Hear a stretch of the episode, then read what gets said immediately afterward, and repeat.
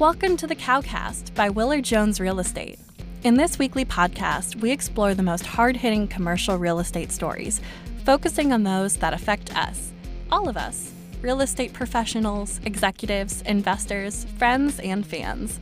We'll also discuss some updates and features of our own, including new spaces, updates, tours, and photos. Plus, we'll always sprinkle in something fun to start your weekend off right. All stories and sources are linked in the show notes. So settle in, grab some Green River, and enjoy this week's CowCast.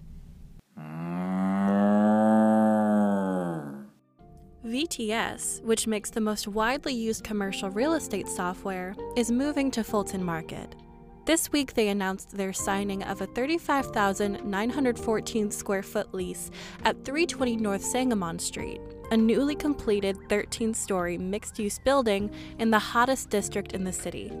The company's recent expansion included the acquisition of Rise Buildings and Lane, a workplace experience platform, as well as multiple market research platforms.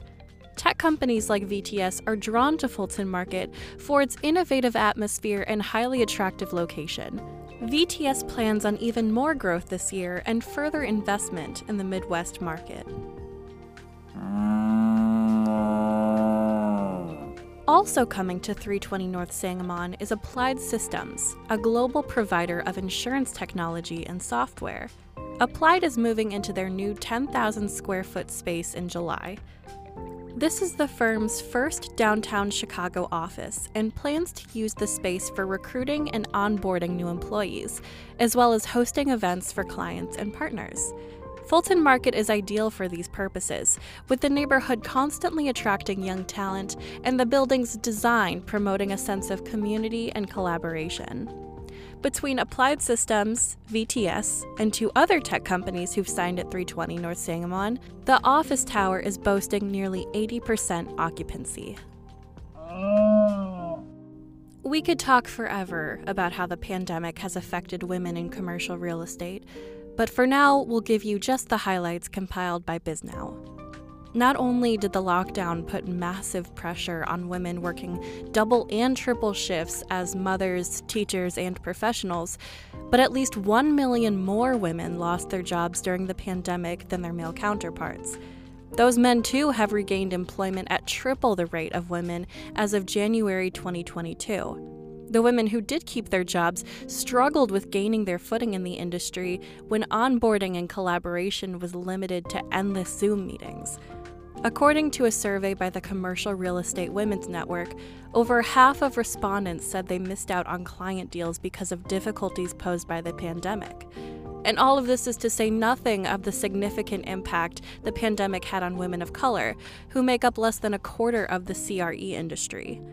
You can read more about these ever-timely and ever-urgent issues at the link in the show notes. And while you're at it, say thanks to the nearest woman.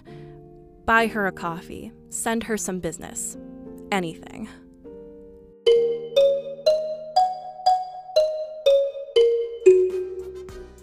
This is the point in the CowCast where we share some lighthearted entertainment, partly for our own sanity, but also for your pure enjoyment. To start us off, we have a segment we like to call On This Week in History. In the spirit of International Women's Day, here's a feel-good girl power story from March eleventh, nineteen twenty-six. On this day, the Chicago Tribune reported on a series of quack dentists in the Loop, who number over six hundred, by the way, who were operating on forged licenses, resulting in injury and even death to their patients. A campaign was launched to identify these fake dentists, and Miss Marie Brenauer was hired to take them down. She would make appointments with them, get into the dental chair, and just as they would begin examining her, she'd signal her associates to grab the, quote, white-coated fraud and take him down. Because of her bravery and investigative work, hundreds of fake dentists were caught and charged.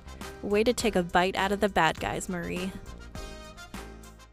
This week, we're shouting out Francis Xavier Ward's Make a Dollar Grow program, which challenges first graders to take a dollar and find creative ways to multiply it in the eventual service of their community.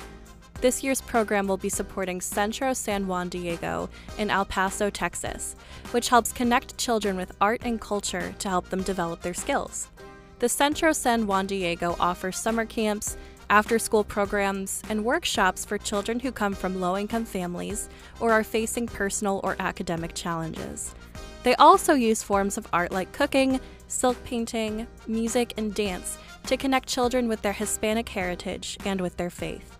To learn more about Centro San Juan Diego and support their programs, head on over to centro san juan diego dot org.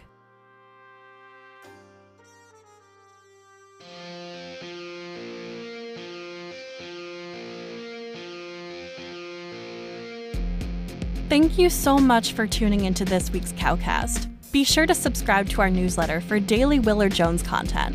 Follow us on Facebook, Twitter, and Instagram at Willard Jones C R E, and be sure to leave us a positive review on Spotify and Apple Music. If you're currently listening to this at home, let us help you find an office where you can listen to us on company time. Contact us at three one two, two six three, eight seven eight seven and at willard jones dot com. Have a great weekend and stay safe. The CowCast is produced by Willard Jones Real Estate and is narrated by Amanda Friedlander.